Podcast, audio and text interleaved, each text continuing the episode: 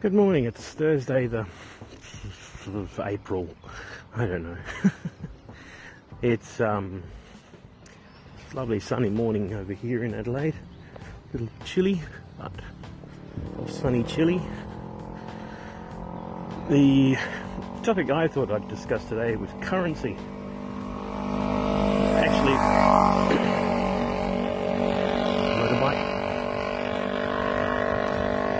the one of the earliest blog posts I ever did that had a lot of people coming to my channel was about coins and currency.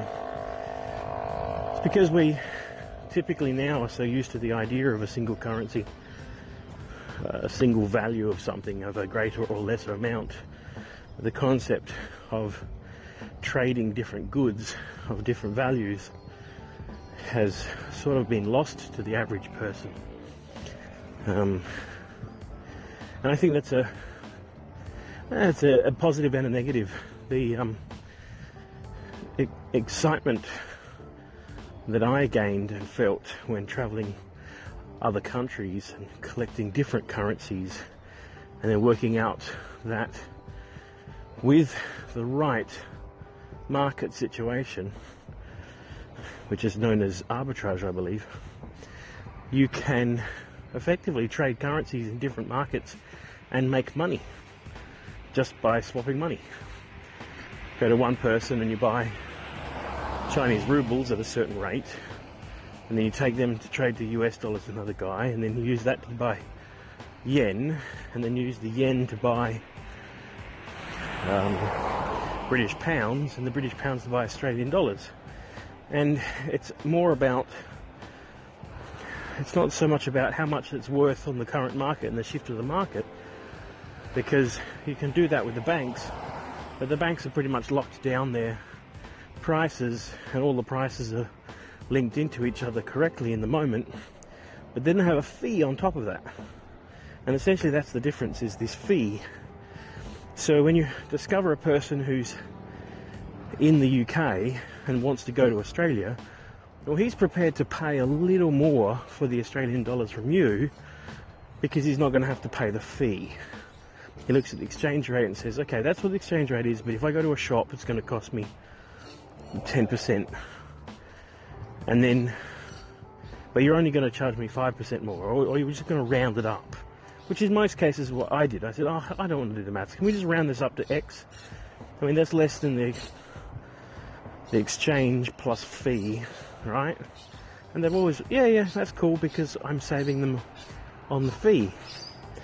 But then you go to the next person who, now that I have British pounds swapped to my Australian dollars, I go to the next person who's going to England, and he's like, oh, I'm from Japan and I'm going to England, can you swap with me? And I'm like, yeah, sure, okay, no problem. And we'd look up the exchange and we'd say, okay, well, the fees at the bank is going to be X, so how about we round it up to this? And they're always happy, just like, oh, that's cool, man, that's nice that you didn't charge me the same as what the bank is going to charge me. And it just, I mean, I'm not going to be so gullible to just exchange at the exchange rate, because that person's going to take advantage, you know. And but I'm not going to be so ruthless to say, well, I want what the exchanges charge plus their fee, you know, because that's their fee. That's their job, and they get paid to do it. And I'm just doing a favour to a person that I'm acquainted with. Well, this is a part of life. This is called bartering. This is what medieval people did. They bartered first. Well, I've got a cow and you've got 6 sheep. Is that going to be a fair trade? And he's like, well, yeah, I suppose, but maybe you can chuck in that ring you got on your finger, or my daughter likes rings, how about, my wife is into jewellery, how about X, Y, Z. And this part of the exchange is really, I mean, it's lost on modern kids. They don't understand that this is a very vital part of how economy works, so that when you get a job, you say to the boss, well, look, you know, I see that you're offering me, wait for the big car, I see that you're offering me 50 grand for the job, and that's nice, but, well, how about we talk about, say, 48 grand and you buy me a computer, and the computer is an expense to your company, and you can write that as an expense, as an asset, but with depreciation. But to me, that's just part of my income, and so I get taxed 30% of that. So it's in my best interest if you buy me the computer and you don't lose out either. You're still spending 50 grand on me as an employee, but you get to write off some of that as asset loss, and I don't have to declare 2 grand worth of computer as income.